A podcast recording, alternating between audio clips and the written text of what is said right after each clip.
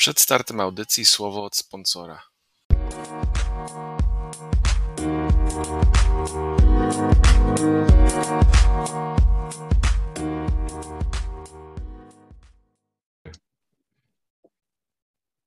Cześć, witamy Was w NFL.pl Radio. Ja nazywam się Jakub Kazula. Ze mną jak zwykle Hubert Gawroński. Witam wszystkich. Maciek Zając. Cześć.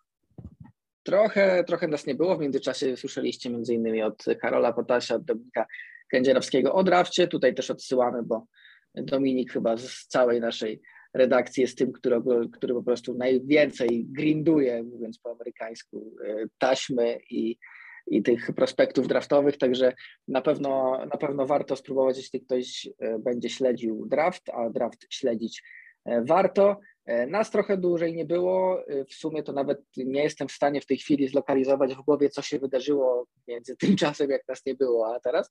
Trochę się sytuacja uluźniła na pewno, bo największe, najwięcej rzeczy działo się na początku free agency, a tam jeszcze, jeszcze z Wami byliśmy, ale mamy też e, sporo do powiedzenia Wam mniej więcej.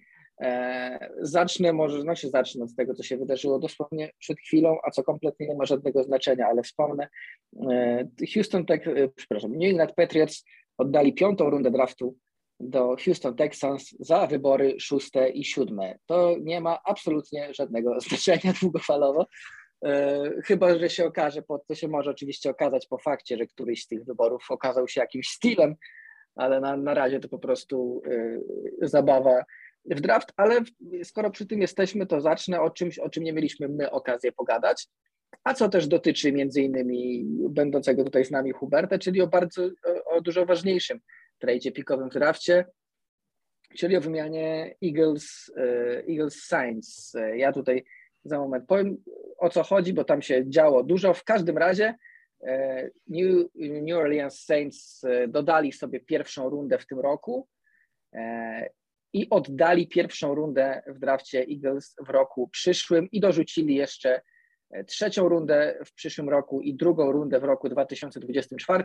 Tam są jeszcze jakieś pomniejsze piki, ale gdybyśmy mieli powiedzieć, tak w mocnym skrócie, to jest tak, że Saints po prostu oddali drugą i trzecią rundę w przyszłych draftach za to, żeby e, przenieść sobie pierwszą rundę z, z następnego roku do aktualnego i mieć dwie. Zapytam Ciebie, Hubert, najpierw, bo Ciebie to jako kibica z nas najbardziej dotyczy. Jak to odebrałeś ten trade Eagles?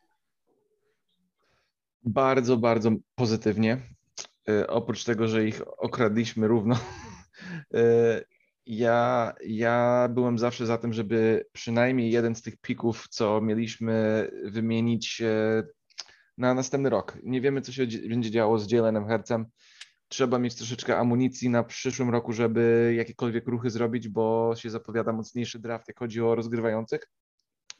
Więc wiesz, najlepsza myśl jest taka, że mamy w tym roku dalej dwa, dwie pierwsze rundy i sporo pyków w, górnych stół, e, ale Yy, ale jak Jalen będzie dobry i pokaże progres, jak spodziewam się, że może być, no to super, to mamy jeszcze dwa pyki za rok i, i będziemy mogli dalej budować drużynę wokół jego. A jak nie, no to mamy, mamy możliwość, żeby go wymienić albo jego zastąpić kimś innym młodym, rozgry, rozgrywającym. I, I, szczerze mówiąc, to jest mądre podejście, rozsądne podejście, yy, taktowne podejście i ja myślę, że to wszystko raczej robi sens i jak taka drużyna jak Saints chciała oddać pierwszą i drugą rundę za rok, żeby skoczyć do góry parę pików, to pięknie. Ja jestem za. No tak, to ja, ja, tutaj, ja tutaj się zgadzam, że Eagles bardzo mądrze to rozegrali. Zyskali sobie piki za coś, co i tak powinni zrobić, bo jednak trzy, trzy piki w pierwszej rundzie w tym drafcie, który wcale nie jest jakiś bardzo mocny. E, o, po prostu Eagles muszą myśleć długofalowo, a nie w tej chwili na już wybierać. Szczególnie, że te piki były bardzo blisko siebie, więc to też różnie z tym, e, różnie z tym bywa. A tak, to tak jak mówisz, opcje są dwie: albo Jalen Hertz okaże się rozgrywającym na dłużej, a jeśli nie, no to Eagles mają amunicję, żeby robić trade-up za rok w klasie rozgrywających, która zapowiada się na znacznie lepszą. A Maciek, w takim razie powiedz mi, e, co robią Saints, bo no, nie, robią, nie zrobili sobie tego tak o, oni coś kombinują w tej pierwszej rundzie, tylko co oni mogą kombinować? To znaczy tak, no ja widzę tutaj dwie opcje. Jedna to jest ta bardziej prawdopodobna, czyli mamy naszego QB przynajmniej na jakiś czas, bierzemy linię, bierzemy receivera i zobaczymy, co będzie.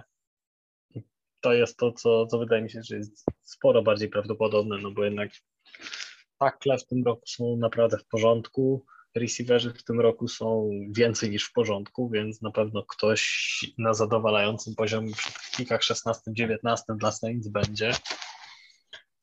No i to, to jest to, co wydaje mi się, że się stanie. A druga opcja jest taka, że, że Saints upatrzyli sobie jakiegoś QB i jeżeli, jeżeli poczują, że nie spada do nich, to, to zrobią jeszcze jeden trade-up, chociażby z tym swoim 16 pikiem i czymś jeszcze, żeby wskoczyć po jakiegoś swojego wymarzonego, nie wiem, Malika Willisa.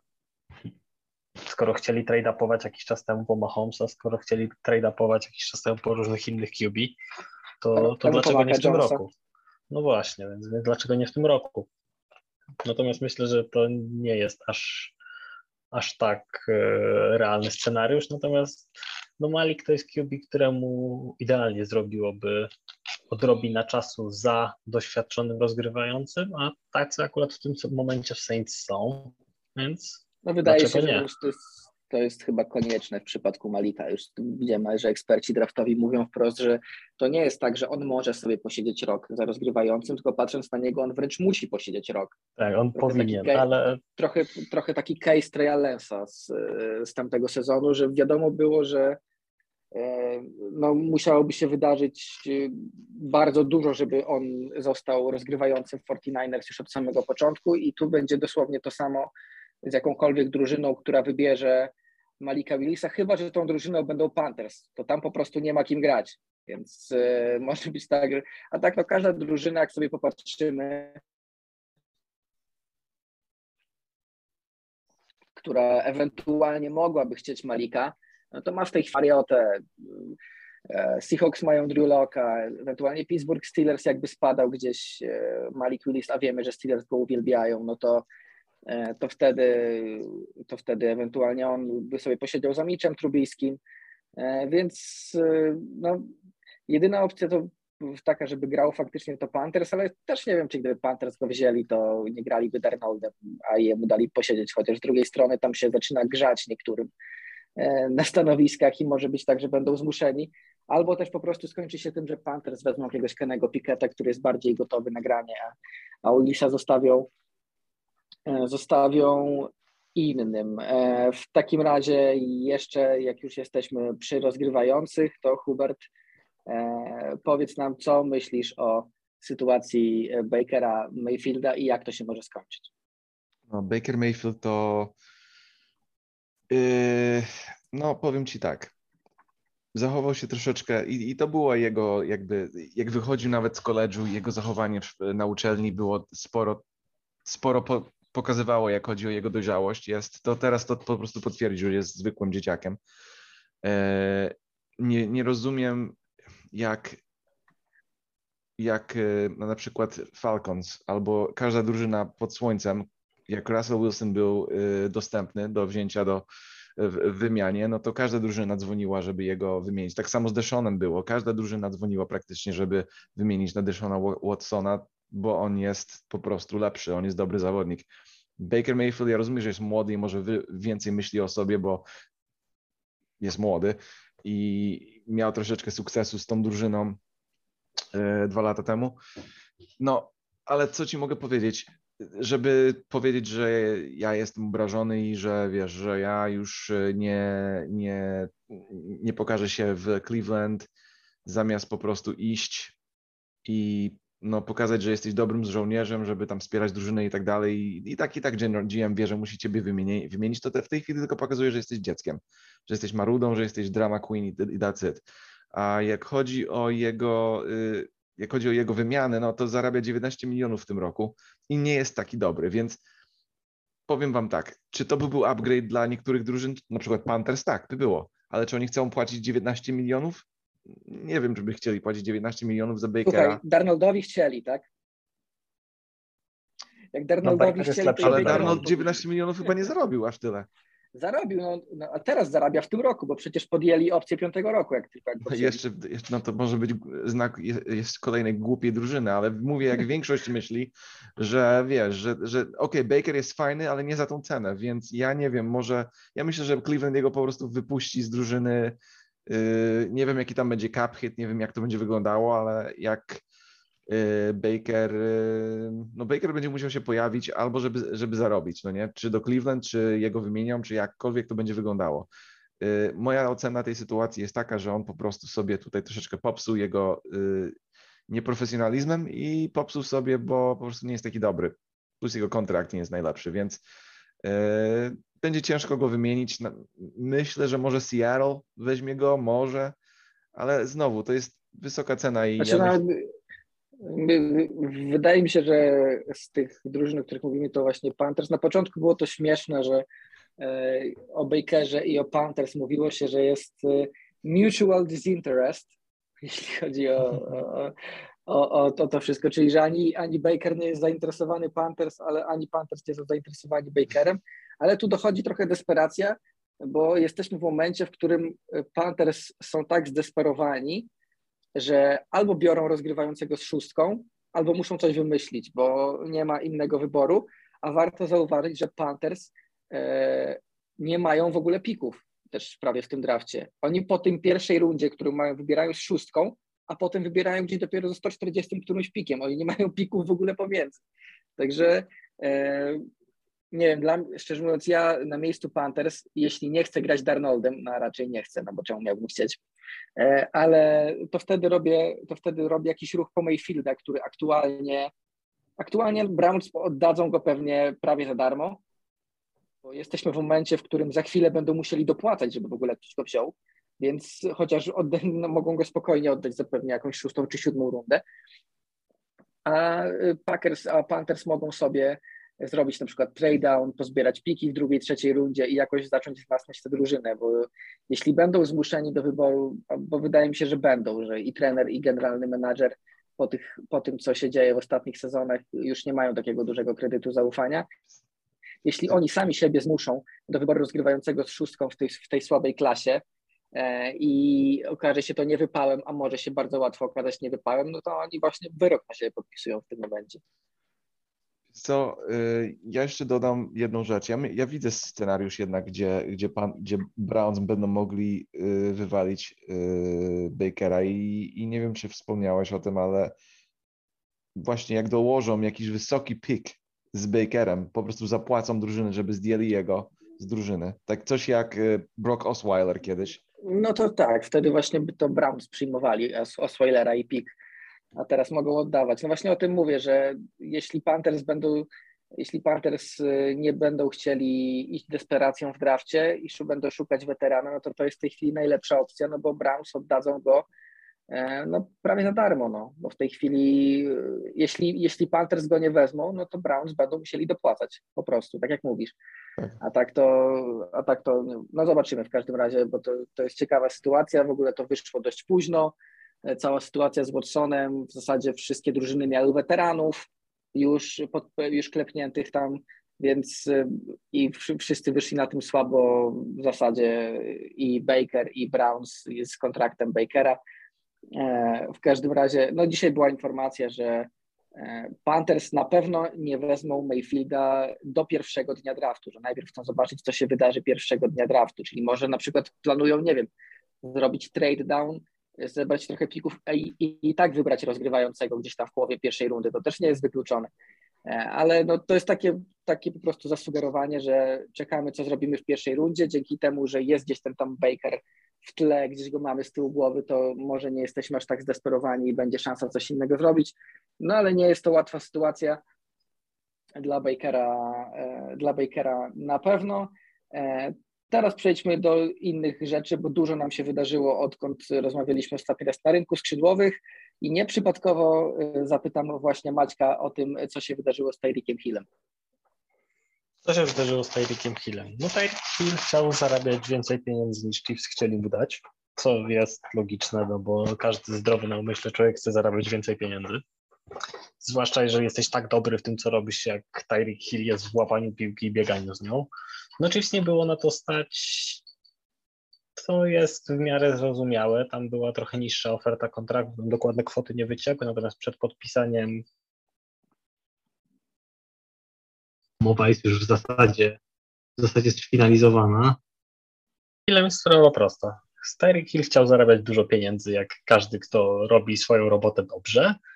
Chiefs byli skłonni zaoferować mu sporo pieniędzy prawdopodobnie, no bo ten kontrakt według wszystkich, którzy mieli być blisko tematu, był już niemal podpisany. No ale tam coś się przeciągały tematy. W międzyczasie Davante Adams podpisał swój kontrakt, który dość mocno zresetował cały rynek e, receiverów. No i Terry King stwierdził, że on chce tyle albo więcej. Chiefs powiedzieli, nie ma szans.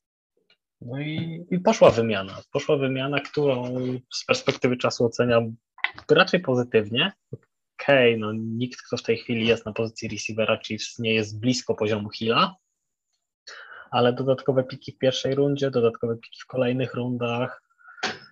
Ale i tak, jest lepiej, i tak jest lepiej niż było. No, Juju Smith-Schuster tak, i Marcus jest lepiej niż było. To, to i tak są skrzydłowi, którzy są lepsi od tego, co do tej pory Chiefs mieli poza Hillem. Tak, to jest trochę tak, że teraz Chiefs nie mają wyraźnej jedynki, ale w zeszłym roku była jedynka i nic więcej.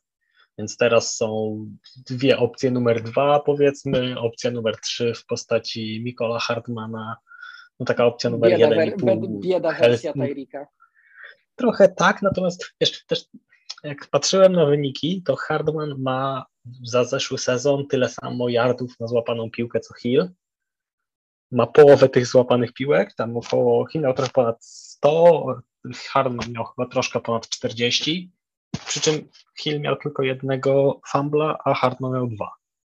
Więc to jest taka bieda wersja Hilla, która w odpowiednich okolicznościach i przy odpowiednim wykorzystaniu może być takim troszkę gorszym Hillem, a nie dużo gorszym Hillem.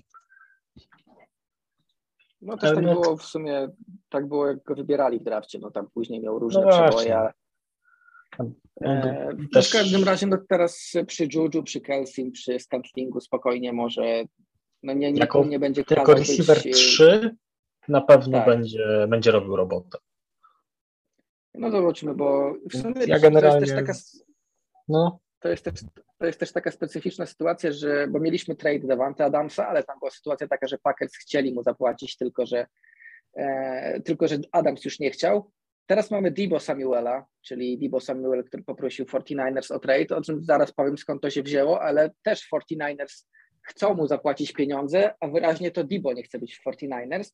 Natomiast Chiefs to jest ten jedyny, jeśli chodzi o tych top, topowych skrzydłowych wyjątek, gdzie Hill spokojnie mógł zostać e, w drużynie, ale to oni nie chcieli mu zapłacić aż tyle. I e, tutaj Hubert, ciebie zapytam, patrząc na to, jak popsuł się ten rynek, a popsuł się, jeszcze tu chwilę przelecę, popsuł się w zasadzie już od DeAndre Hopkinsa i jego kontraktu z Arizona Cardinals, bo on tam ma, patrząc na oficjalne statystyki, ma 28 milionów rocznie i to było pobicie rekordu o kilka milionów wtedy, tylko że to było dołączenie pieniędzy do istniejącego już kontraktu, przez to to się, to w rzeczywistości nie było 28, tylko trochę mniej, ale dobrze wiemy na co, na co patrzą inni zawodnicy. Jak Davante Adams zobaczył to 28, to już chciał mieć więcej i dostał więcej. W międzyczasie przed absurdalny kontrakt Tyrika, e, przepraszam, Christiana Kerka, e, więc... No to, co e, Trent Balkę odwalił, to jest... Tak, no wystarczy... Pani Chiefs go nienawidzą. Powód do zwolnienia. No, tak, zresztą on powinien być zwolniony już dawno, ale no jak no tak. najwyraźniej rodzina, rodzina Khanów e, nie bardzo wie, e, albo strasznie go lubi, nie wiem, nie wiadomo z jakiego powodu. E, w każdym razie teraz mamy, mamy ten,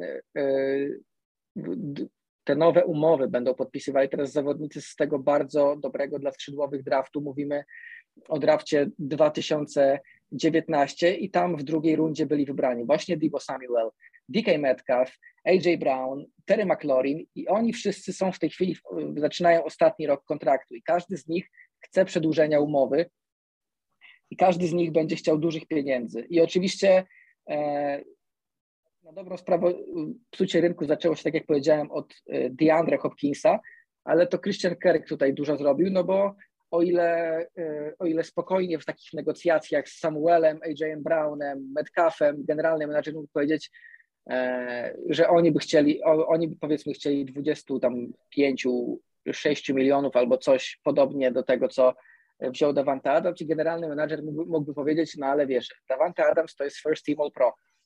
E, i to jest zawodnik, być, to jest prawdopodobnie aktualnie najlepszy skrzydłowy w lidze i, i to by można było powiedzieć takiemu zawodnikowi, i on by się raczej nie obraził, bo on sobie zdaje sprawę z tego, kim jest Devante Adams, ale nie możesz mu zaproponować 20 milionów, kiedy tyle samo zarabia Christian Kirk, który jest dwie klasy e, poniżej Samuela, poniżej Metcalfa, McLaurina czy, e, czy AJ'a Browna. Myślisz, e, myślisz, Hubert, że to już nam się zrobi taki, taka sytuacja, że ci naprawdę mocni wide receiverzy za chwilę będą zarabiać takie pieniądze, że będzie się opłacało dużo bardziej oddawać, tak jak zrobili to teraz Chiefs i ewentualnie brać sobie, następ, próbować następnych w drafcie, czy to jednak dalej ten rynek będzie nam tak szalał?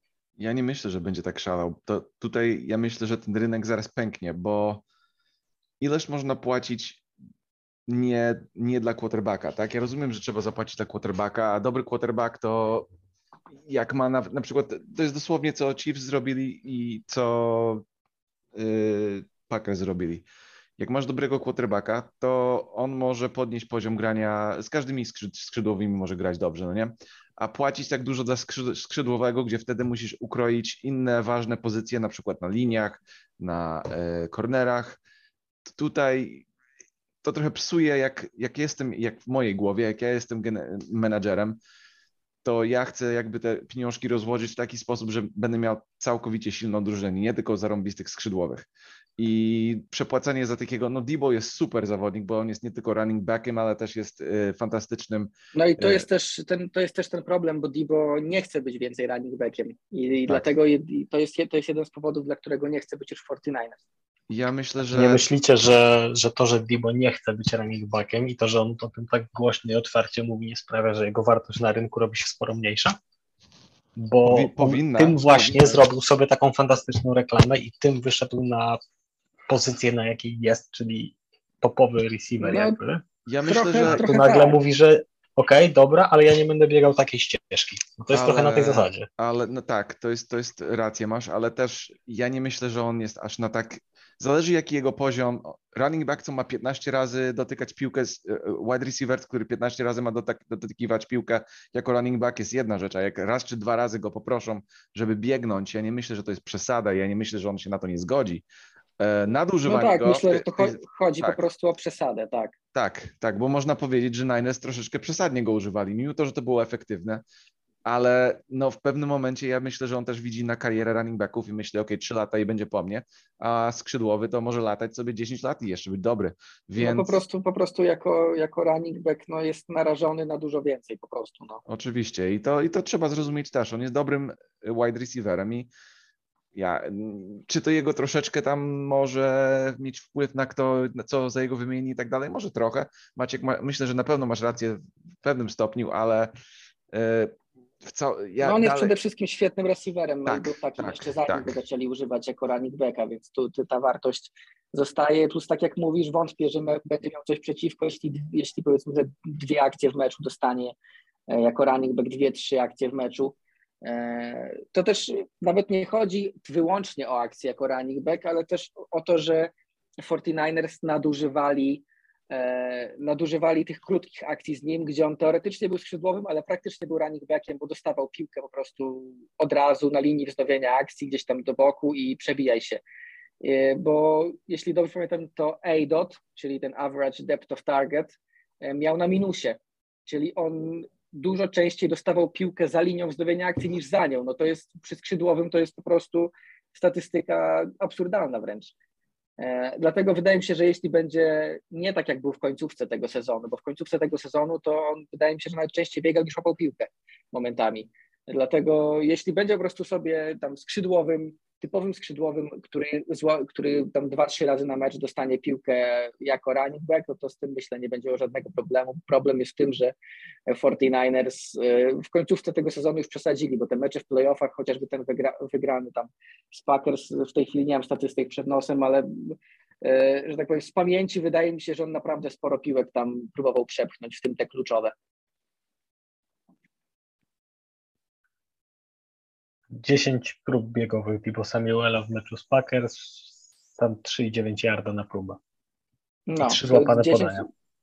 no to 10, 10 prób biegowych, no to to, jest, to są próby biegowe biegacza w komitecie w tej, w tej lidze, a nie No tak, skrzydłowego. no to, to, to nie, on nie był traktowany jako pełnowartościowy skrzydłowy i nie dziwię mu się, że to mu się nie podobało, tak? Tylko no, kwestia jest tego taka, że właśnie trochę tym, w jaki sposób był używany, zdobył no, takie cyferki, taką rozpoznawalność na poziomie ligowym i, i boję się też trochę tutaj przy całej sympatii do Dibo Samuela, jakby Chiefs po niego poszli, to jakby tak, serduszko w górę i w ogóle. Natomiast mam obawę, że jeżeli nie będzie tak wykorzystywany, tylko będzie czystym receiverem, to po prostu może to już nie wyglądać tak dobrze, chociażby cyferkach, w statystykach. No tak, zresztą to jest też powód, ogólnie wydaje się, że Chiefs y, nie wzięliby raczej Debo, skoro nie chcieli zapłacić Tyrikowi. No, No to zupełnie osobny temat, tak. Tak, to to, że może Debo jest młodszy, ale to, to jest też taka chyba trochę nieznajomość, bo ja strasznie dużo widziałem e, po tej prośbie Debo o, o trade, że o, to jest znakomity fit do Patriots, oj, Patriots powinni dzwonić. Ja pierwsze co pomyślałem takie, czy wy jesteście naprawdę e, na tyle nieogarnięci, czy wy, widzi, czy wy sobie wyobrażacie Billa Belicika płacącego, płacącego skrzydłowemu 25 milionów e, rocznie? W którym życiu w ogóle?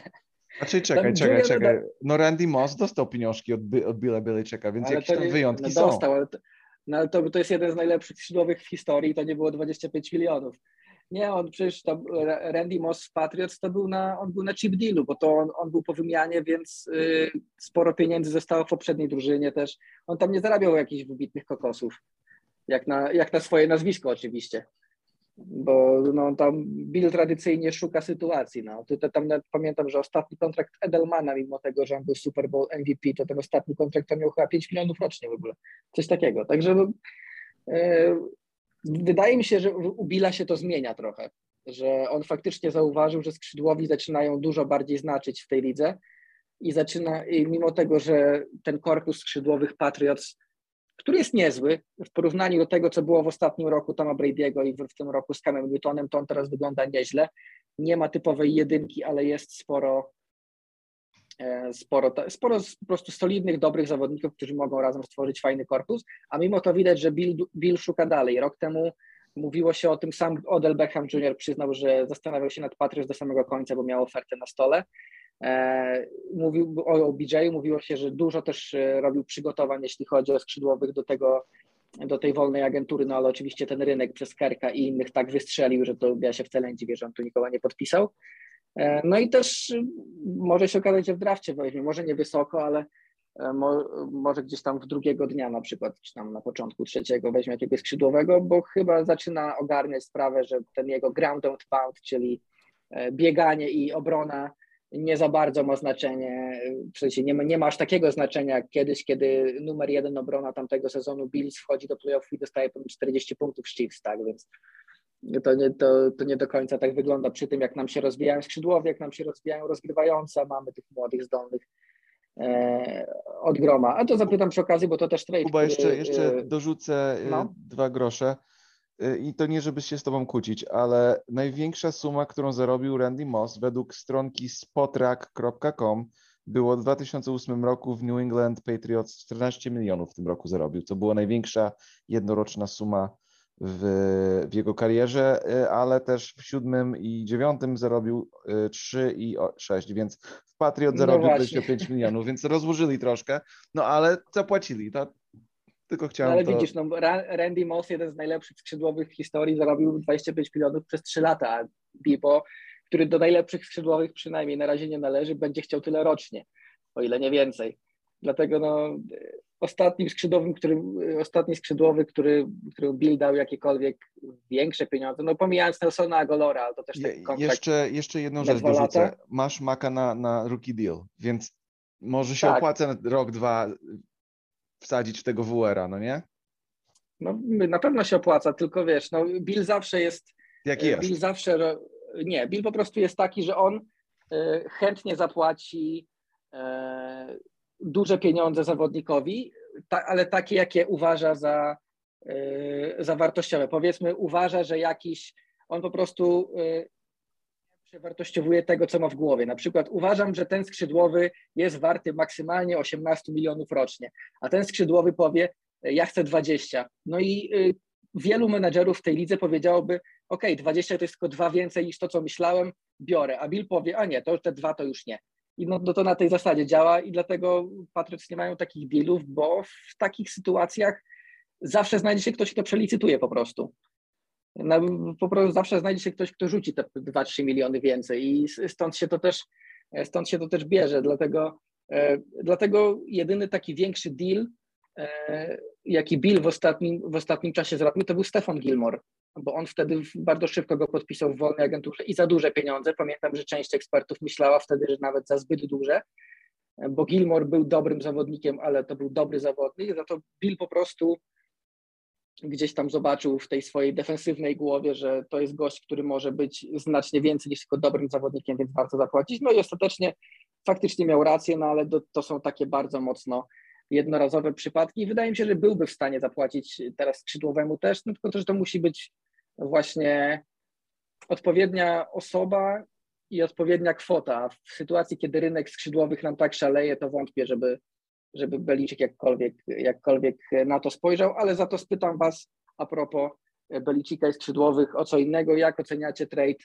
e, Devante Parkera do Patriots, bo o tym też nie gadaliśmy. A propos finansów, to w sytuacji, kiedy Zay Jones, e, którego ja na przykład uważam za sporo gorszego skrzydłowego, od Parkera będzie zarabiał 10 milionów rocznie w Jaguars, o Krystianie Kierku nie wspominam i paru tych innych dealach. E, powód, dla którego Belicik wziął Parkera jest też taki, że przez następne dwa lata Parker będzie zarabiał mniej więcej 6 milionów rocznie, co patrząc na aktualne warunki jest stylem i to jest taki typowy ruch patriotsowy. Patriot dali za to trzecią rundę i oczywiście wraca i razem z Parkerem przychodzi piąta, bo to tak, też taki klasyk Belicika, że nawet jeśli daje ci wysoki pik, to chce coś w zamian gdzieś tam niżej.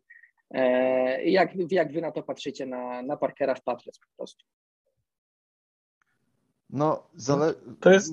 Mów Maciek, sorry. To, to jest bardzo dobry trade, bo tak naprawdę ryzyko jest w zasadzie żadne, bo to jest trzecia runda i to jeszcze za rok, więc, więc w tak, tym roku żadne, to jest ważne w tej wymianie, to jest ważne w tej wymianie, bo Patriots za rok e, na 100% dostaną trzecią rundę kompensacyjną za JC Jacksona. E, no więc, więc właśnie. E, to jest ta dziura, nie będzie tej dziury między drugą a czwartą rundą, a poza tym mają dwie czwarte rundy, więc gdyby chcieli kogoś wyżej w tej trzeciej rundzie, to spokojnie można robić trade-up. Także ja jestem pod tym względem bardzo zadowolony. Jak zobaczyłem, że trzecia runda to tylko pierwsza rzecz, którą zrobiłem, to spojrzałem z którego roku. Jak zobaczyłem, że z przyszłego, to mówię, ok, to tak może być. Tak, no to ze strony Patriots jest bardzo dobry trade, bo Davante Parker może nie jest niesamowicie dobrym wide receiverem z tego absolutnego topu, natomiast to jest nadal zawodnik, który gwarantuje jakieś, jakieś sensowne cyferki.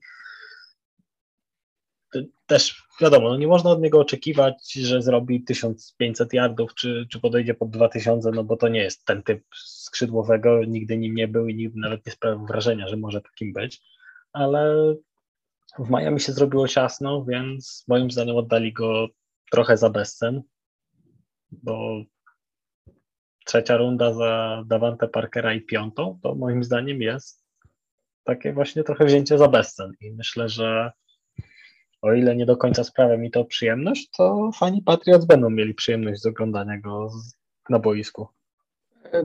Tak, no, to jest taki trade win-win moim zdaniem, bo e, no, Dolphins dostają trzecią rundę za skrzydłowego, który w ich hierarchii byłby trzeci, a licząc z Mike'iem Gęsickim czwarty, więc trzecia runda dla kogoś takiego to wiele drużyn przyjmie z pocałowaniem ręki. No oczywiście przy Parkerze są te e, znaki zapytania z kontuzjami, no ale jeśli będzie grał, to naprawdę jest, e, jest tej e, trzeciej, trzeciej rundy warty. Ważne, warte też zauważenia, co myślę, że miało, miało duże znaczenie dla Belicika przy robieniu tej wymiany. E, najlepszy sezon Parkera, czyli 2019, kiedy miał ponad 1200 yardów, był w momencie, kiedy ofensywnym koordynatorem Dolphins był Chad O'Shea, czyli były y, trener skrzydłowych y, w Patriots i te, te systemy będą się przenikać i to jest po prostu, mówiąc w skrócie, e, Parker najlepszy sezon miał w systemie, który teraz, którego teraz będzie e, który teraz będzie używał w, w Patriots. A e, Hubert, coś chcesz dodać na ten temat? Dla mnie, no oczywiście, nie za dużo więcej włożę w to, oprócz tego, że no Devante Parker miał jeden dobry rok, wtedy zarobił i potem miał takie przeciętne lata za tą... Głównie przez, przez zdrowie, no. No głównie przez zdrowie, to jest kolejna rzecz. Jak, jaki Devante Parker tam będzie grał? Yy, bo jak ten lepsza, lepsza wersja, zdrowsza wersja się pojawi, to naprawdę fajny, to jest e, wide receiver z du dużym potencjałem. To jest taki żaden ryzyk, duża nagroda, low risk, high reward sytuacja, więc ja, ja popieram bardzo i, i mimo to, że to nie jest no, Debo Samuel albo coś takiego, to jest dalej dobry, dobry skrzydłowy, który na pewno pom pomoże dla, yy, dla Maka. No to na pewno. Jeśli chodzi o Patriots w ogóle, to wydaje mi się, że e, Bill chyba trochę podejście w tej chwili Chargers, czyli, bo Chargers bardzo mocno zaatakowali ten off-season przed trzecim sezonem Herberta e, i wydaje mi się, że podobnie będzie z Patriots i z Makiem z tego względu, że Patriots za rok na ten moment mają bodajże 100 milionów w kapie, więc yy, dlatego też w tym roku nie szaleli, bo tych pieniędzy nie było aż tyle, a za rok może być tak, że oczywiście nie musi, ale może być tak, że Bill znowu e, zrobi to, co zrobił rok temu. To, co zrobił rok temu, jakoś mistrzostwa mu oczywiście nie dało, przynajmniej, przynajmniej na razie i też się nie zapowiada, ale ja się bardzo bałem o to, że tam masa z tych zawodników nie wypali, a w sumie na razie nie wypala tylko John Smith, e, bo nie bardzo Patriots wiedzą, jak go mają użyć, a mam nadzieję, że to się zmieni teraz, jak Nick Calley zostanie playcallerem. E, no i Nelson Aguilar, ale Nelson Aguilar to jest y, podpis, o którym, na który ja narzekałem od samego początku, także absolutnie nie jestem zaskoczony. Pozostali naprawdę, naprawdę grali dobrze i to były, e, i to były fajne podpisy. To jest, to jest sytuacja bardziej na przyszłość niż na teraz, bo Patriots w najbliższym czasie ani raczej nie będą beznadziejni, ani też nie będą wygrywać za mocno. Taki średniak, dlatego są e, na pewno ciekawsze drużyny. Jeszcze Was zapytam o na zakończenie z y, tematu WR-ów o Kadariusa Toneja. Zaledwie rok minął od tego, kiedy Dave Gettleman nam go wybrał w pierwszej rundzie i nowy, nowy sztab, e, nowy sztab przy, przychodzący z Buffalo Bills już go chyba nie chce, bo pojawiają się plotki, że Tony e, będzie wymieniony. Czy jak oceniacie to w ogóle? Czy e, uważacie, że to dobra opcja ze strony nowego sztabu, że po prostu oddajemy gościa którego wyraźnie nie chcemy, bo nam się nie podoba, dopóki ma jakąkolwiek wartość, czy na takich pierwszorundowców jednak podchodzicie do tego stopnia, że jednak wypadałoby, żeby zostawili go i zobaczyli, co zrobi najpierw? Ja bym chciał bardzo się wypowiedzieć na ten temat, y, Kuba. Ja myślę, ja bo modlę się o to, żeby go wymienili najlepiej do Cincinnati albo gdzieś tam, gdzieś. Ja tak, bo on jest, on ma, jak patrzysz na film, tak, on miał, on grał w fatalnym ataku z Daniel Jonesem, ale on, może ja jestem y, tym recency bias mam, że co ostatnio zobaczyłem, jak chodzi o jego, to mnie, jakoś ma wpływ na mnie. On miał chyba 180 yardów, yardów i 10 złapanych piłek przeciwko Cowboys. Jak patrzysz, jak on gra, on jest bardzo agresywny, bardzo y, dobrze kierunki zmienia. Jest taki, naprawdę ja widzę tu potencjał na fantastycznego skrzydłowego. Jak Giants by jego oddali, to ja modlę się, żeby moje Eagles by jakoś go wzięli albo coś takiego. Może on ma jakiś tam attitude problems, nie wiem do końca, ale jak ma, patrzę... Ma, ma, właśnie to, o, to, o to chodzi, że on jest ponoć, e, wyszło z tego, że jest bardzo mocno niedojrzały, w ogóle miał takie mocno olewcze podejście na treningu w tym, w tym pierwszym sezonie, spóźniał się na spotkania, w ogóle mieli problemy z nim wychowawcze przez ten cały rok. Mm, ja myślę, że warto jest jemu jeszcze dać rok, żeby zobaczył co i jak, bo talent jest, Y, a dojrzałość przychodzi też, tylko w różnych stopniach dla ludzi. E, mam nadzieję, że może jak dostanie w tyłek trochę, to, to coś z jego będzie, tylko nie na Giants, bo ja myślę, że jego talent jest spory. Ja powiem tak. No dobra. Bardzo lubiłem Katariusa Tuneja, jak szedł do draftu. Nadal bardzo lubię Katariusa Tuneja, tylko moim zdaniem to nigdy nie był wide receiver, który powinien iść w pierwszej rundzie, tak jak poszedł. Bo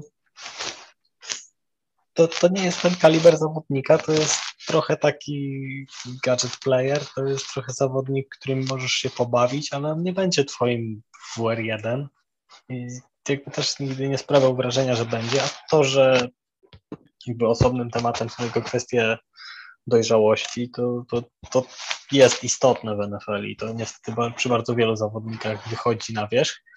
I znam taką fajną drużynę, która ma tendencję do brania zawodników z problemami, zawodników wybieranych w pierwszej rundzie przez inne drużyny i która lubi się bawić wide receiverami w różne dziwne sposoby. To jakbyś Kadarius lubił barbecue, to, to polecam.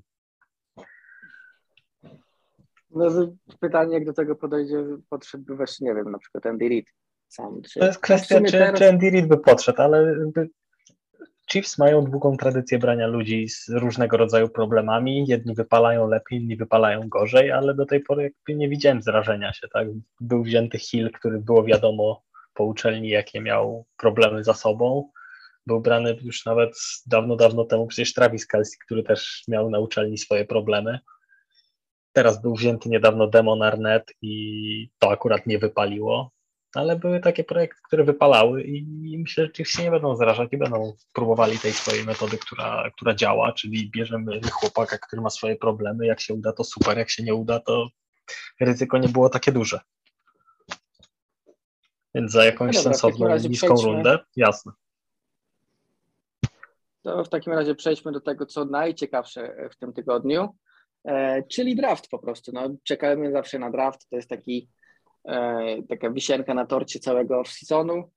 To jest trochę jednocześnie bardzo radosne wydarzenie, bo draft to oczywiście draft i nas to wszystkich ekscytuje, a jednocześnie smutne, bo wiemy, że po drafcie to nic się nie wydarzy aż do początku sierpnia e, albo tam połowy lipca. Jeśli chodzi o NFL, chyba że za chwilę jakieś tam się będą e, działy kolejne dziwne dramy, bo ten off-season ma to, ma to do siebie. Poza tym, że, że po, poza własnymi drużynami, o czym też pewnie zaraz Was zapytam, bo i obie Wasze drużyny mają po dwa piki w pierwszej rundzie, a to zawsze ciekawe, ciekawe tematy.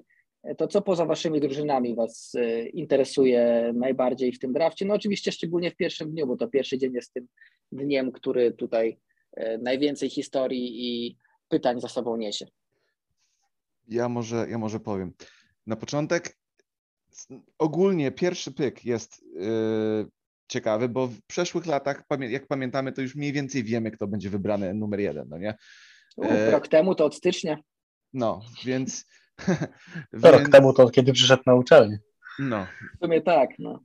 Więc... Ale tak na pewno to już gdzieś od stycznia więc łatwo był. Jest, w przeszłych latach to ten, ten intryg tych pierwszych pików nie był żaden. Po prostu czekaliśmy do powiedzmy trzeciego albo piątego pyka i wtedy nam się draft zaczynał tak naprawdę.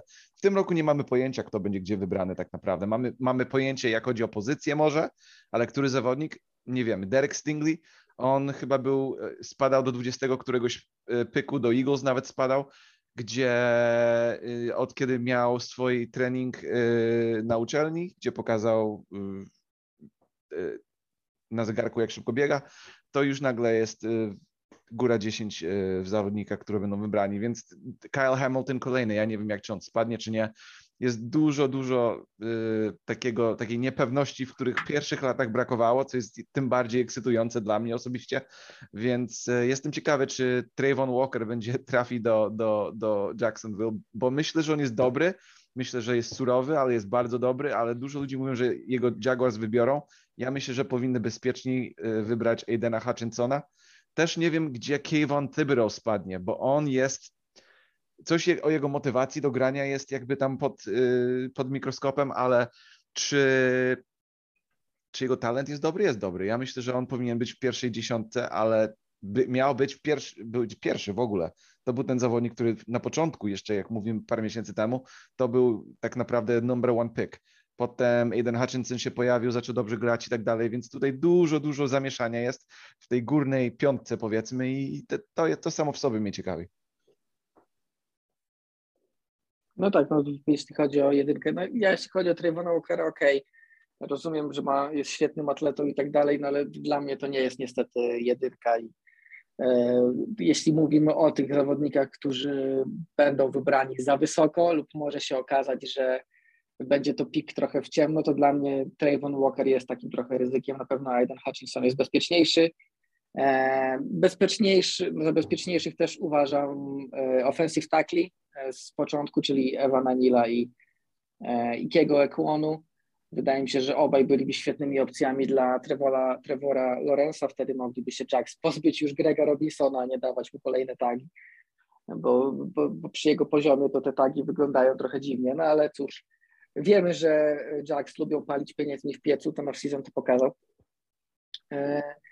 Natomiast y, jeśli chodzi o ogólnie jeszcze pierwszą rundę, Maciek, ty z kolei na co patrzysz? To tak, to ja jestem bardzo ciekaw, ilu rozgrywających w ogóle pójdzie w pierwszej rundzie, bo to zawsze jest ciekawy temat. Ja bardzo jestem zainteresowany, gdzie pójdzie Malik Willis, bo, bo bardzo lubię tego zawodnika i tak jak, tak jak on jeszcze nie jest gotowy na tą chwilę do NFL, to, to bardzo czekam, gdzie trafi, czekam, gdzie będę mógł go oglądać za jakiś czas. No i tak naprawdę z takich rzeczy to, to cała kwestia, y, że tak powiem, defensive lines Georgii, bo, bo najpierw był wielki hype, najpierw był Jordan Davis, którym się wszyscy zachwycili na combine, jak niesamowicie szybko on nie biega i jak to niesamowicie sprawną górą mięśni on nie jest. Potem to troszeczkę ucichło, znowu na pierwsze miejsce wyszedł Devonta Wyatt i i on sam sobie nabruździł, tam wyszły jakieś nieprzyjemności związane z przemocą domową, więc, więc możliwe, że w ogóle wypadnie z pierwszej rundy. To jest taka rzecz, która, która bardzo mnie interesuje, na ile tych dwóch do niedawna faworytów do spokojnie pierwszej połowy pierwszej rundy sobie ostatecznie poradzi. I ostatnia rzecz to ilu wide receiverów dostaniemy w pierwszej rundzie, bo, bo to jest tak mocna klasa, że, no myślę, że nawet piątka mnie nie zdziwi jakoś bardzo mocno, a może nawet więcej. No to jest taka, taki draft, że faktycznie y, talentu jest sporo, ale talentu jest, jest bardzo dużo talentu takiego na wybór w drugiej dziesiątce. Naprawdę jest niewielu zawodników, y, których możemy, których możemy rozważyć jako, jako talenty z pierwszej dziesiątki, a takiej prawdziwej jedynki to nie ma w ogóle. I stąd też się to wzięło, no bo nie ma żadnego freaka pokroju Milesa Gareta, jakiegoś topowego rozgrywającego, czy Chase'a Younga, którego byśmy spokojnie tu wzięli. No, wydaje mi się, że wielu zawodników z poprzednich draftów wybieranych pod koniec pierwszej dziesiątki tutaj by poszło nawet z jedynką, ale za to dalej jest lepiej, po prostu jest głębiej, jest dużo tego, jest dużo tego talentu niższych pozycjach. Wyraźnie tutaj eksperci też podkreślają, jest, że. Też jest bardzo dużo talentu, który ma jakieś minusy. Jest bardzo dużo niesamowitych zawodników, którzy wracają po kontuzjach. Zresztą połowa wide receiverów tak naprawdę. Tu ACL, tu jakaś kontuzja stopy, tu coś. Jest David Ojabo, który byłby fantastycznym wyborem dla każdego, kto potrzebuje edge'a, ale zerwany ACL i tak naprawdę pewnie Achilles cały pierwszy sezon z głowy. A, Achilles, Achilles, przepraszam.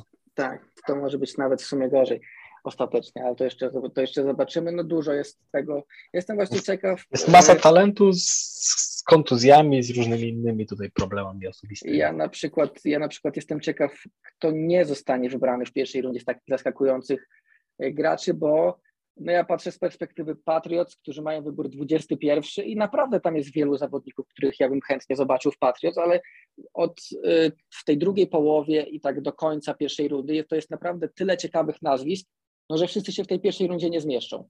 Więc y, na pewno będą jakieś, będziemy się emocjonować w piątek, czyli już po pierwszej rundzie będziemy się emocjonować co najmniej kilkoma nazwiskami, które które będą jeszcze dostępne przed drugim dniem i będziemy mówić, że jak to jest w ogóle możliwe, że oni są jeszcze dostępni, ale na pewno kilku takich będzie. Dzisiaj, dzisiaj pojawiły się informacje, że mogą to być e, Tyler Lindenbaum, czyli center, jeden z najlepszych liniowych tego draftu, no ale center, więc tutaj wartość pozycji swoje robi.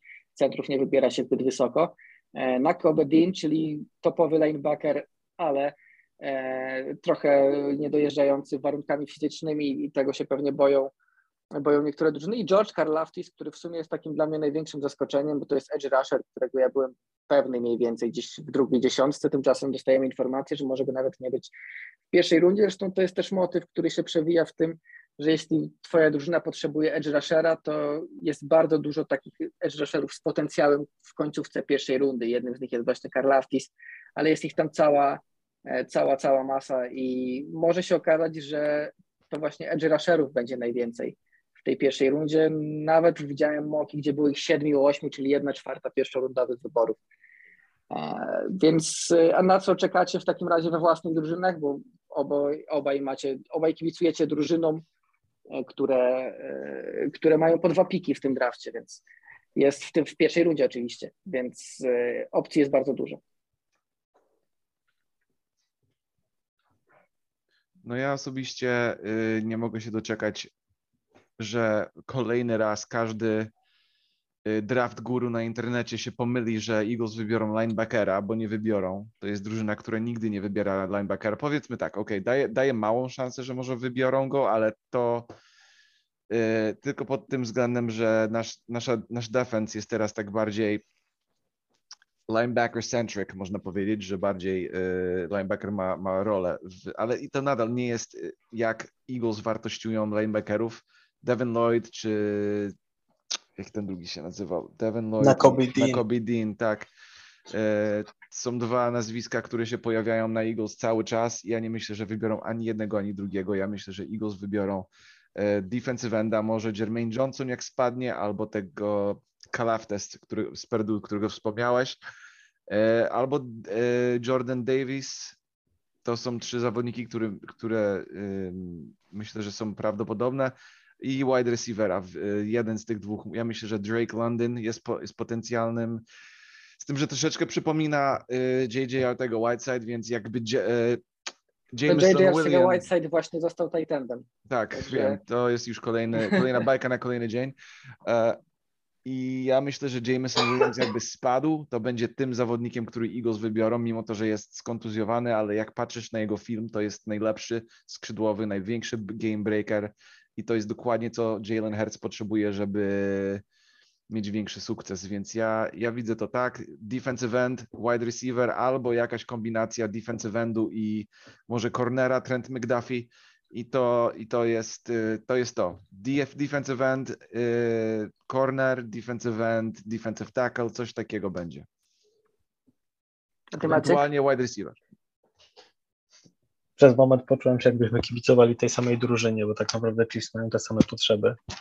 Czyli defensive end i, i defensive tackle to jest coś, co, co bardzo by się przydało, bo ta linia nie robiła absolutnie nic w zeszłym sezonie, nawet jak powstawała jakaś presja, to nic z niej nie wynikało, więc jakiś edge rusher na, na już byłby, byłby bardzo, bardzo dobrą opcją. Najlepiej jakiś edge rusher, który jest w stanie jakąś produkcję wprowadzić od, od pierwszego dnia, bo, bo bez tego będzie ciężko tutaj właśnie przeglądam to, jakie, jakie piki wybierałem w naszych mock draftach różnych twitterowych i to są właśnie Boje Maffe, to jest Devonte Wyatt, e, więc tak mocno, mocno w linię defensywną. Cornerback, jeżeli jakiś fajny zostanie do, do tego piku 29-30, to na pewno oczywiście powinni się nim zainteresować, bo, bo tam jest lej po bombie w tej chwili i i o ile jeszcze pozycję safety powiedzmy, że jakoś w miarę mniej lub bardziej udało się poprawić, to, to na cornerbacku jest naprawdę źle. A ta klasa może nie jest jakaś niesamowita pod tym względem, ale nadal jest, jest ok i jest tam kilku zawodników, z których na pewno może być pożytek. No i opcja, opcja trzecia to jest właśnie też wide receiver. Taka opcja, opcja trzecia też w drużynie do grania na tej pozycji, bo bo jest Waldes Skytling, jest Juju Smith-Schuster, jest Michael Hartman, ale tak naprawdę no nie ma tutaj jedynki, czy z numerem 30 uda się wyciągnąć kogoś, kto był taką jedynką? No nie sądzę, bo, bo, bo Garrett Wilson czy Drake London raczej aż tak daleko nie spadną, chyba że Chiefs zdecydują się na trade'a, po czym się powoli coraz, coraz głośniej mówi, co byłoby ciekawym rozwiązaniem. No i no oczywiście w drugiej rundzie linebacker, to klasyka. Klasyczny.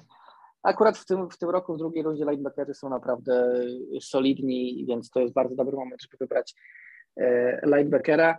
Jeśli chodzi o Patriots, to w sumie nie mam zbyt dużych wymagań, bo Patriots mają dużo dziur. E, moim jedynym wymaganiem jest to, żeby Belichick nie zrobił niczego głupiego. E, czyli Pan nie wybrał w drugiej sobie... rundzie. No, tak, no to, to, to by było nawet śmieszne, więc to powiedzmy, żebym, żebym, to, żebym to uznał ale żeby to nie był tak jakiś klasyczny reach Billa Belicika, który sobie upatrzył jakiegoś cornerbacka, którego wszyscy inni mają jako piątorundowego i wziął go w drugiej na przykład, bo to już było wielokrotnie powtarzane i jeszcze nigdy mu nie wyszło, więc niech on lepiej e, tym razem nie wybiera samodzielnie, tylko, tylko tak jak w tamtym roku posłucha się też swoich współpracowników, bo w tamtym roku to wyszło naprawdę dobrze. E, I mieliśmy jeden z najlepszych draftów Patriots od lat, szczególnie, że poprzeczka nie była zawieszona zbyt wysoko. Jest wielu zawodników, którzy fajnie do Patriots pasowali w tej pierwszej rundzie i na pewno będą dostępni przy 21 piku, więc opcji jest dużo i mam nadzieję, że z jednej z nich Belicik skorzysta. Jak widzimy, już tam są jakieś ruchy, prawda? Dostał szóstą i siódmą rundę zamiast piątej, także no, potężne trady, jak zwykle w wykonaniu Belicika. Nie, nie, ma, nie ma możliwości, żeby Belicik nie skorzystał z okazji trade downu w zamian za więcej pików i widzimy to nawet przed draftem, już nie tylko w trakcie draftu.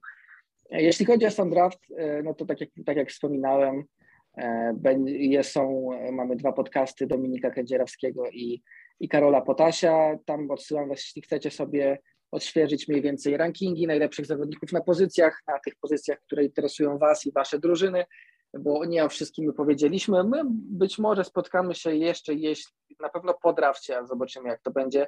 W trakcie ja też zapraszam do siebie na Twittera, jeśli ktoś ma i może też do tekstu, bo będę Będę, będę wstawiał swoje top 10, może top więcej nawet każdej pozycji. Sam się za eksperta wybitnego nie uważam, co prawda, ale to jest też taka lista stworzona z tego, co sam widziałem i z tego, co widzą eksperci, więc nie jest tak, że polegam tylko na swoim oku. E, a to jest też taka lista dla kogoś niewprawionego w draft, żeby, żeby sobie odhaczać, kto już poszedł, kto jeszcze został, kto, jakie są jeszcze wartościowe e, nazwiska na pozycji, to może Wam się przydać, kiedy będziecie oglądać draft. Na żywo polecamy na żywo, co prawda jest to oczywiście w nocy, ale E, jest, jest niewiele dni w roku w NFL, które zawsze twierdzę, że muszę obejrzeć. Draft to jest zdecydowanie top 3, jeśli, jeśli chodzi o to. Co, a panowie, jak u was oglądacie draft na żywo? Yy, tak, jak najbardziej to dla mnie znaczy, będzie... no Hubert, ty jesteś w Stanach, no ty masz łatwiej, no ja wiem. No, jakby... Ja mam, ja myślisz, że mam nie łatwiej... będzie druga w nocy. Kochany, ja mam żonę i to nie jest wcale łatwiej, jak y, leci jakiś Love Island albo cokolwiek innego i ja Ale muszę... chwalisz się czy żalisz teraz? Żale. Nie, i, y, i trzeba nieraz powalczyć, powiem ci, y, Maciek, i, i wiesz, tak, będę oglądał na żywo, Słuchaj, tylko no. czy kwestia jeszcze na komórce, albo na, te, na komputerze, czy na dużym ekranie, to jest, to są te no. Słuchaj, no masz do wyboru albo godzinę 20 i walkę, albo tak jak my, godzinę drugą w nocy i spokój, no, także... Walkę z samym sobą. tak, i walkę z samym sobą, zdecydowanie. Tak, to, to, to, częsty, to częsty przypadek. Na szczęście trzeci dzień się zaczyna dużo wcześniej amerykańskiego czasu, więc u nas jest jeszcze, bo gdybyśmy mieli, gdybyśmy oglądali siódmą rundę draftu tak koło piątej rano, to no, byłoby spane, to, to, to na pewno.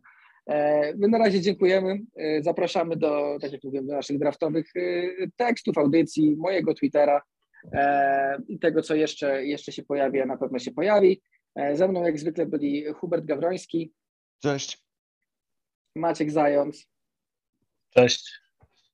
I my, my wracamy już niedługo. Na pewno będziecie czekać na nas krócej niż czekaliście ostatnio. Do usłyszenia. Cześć.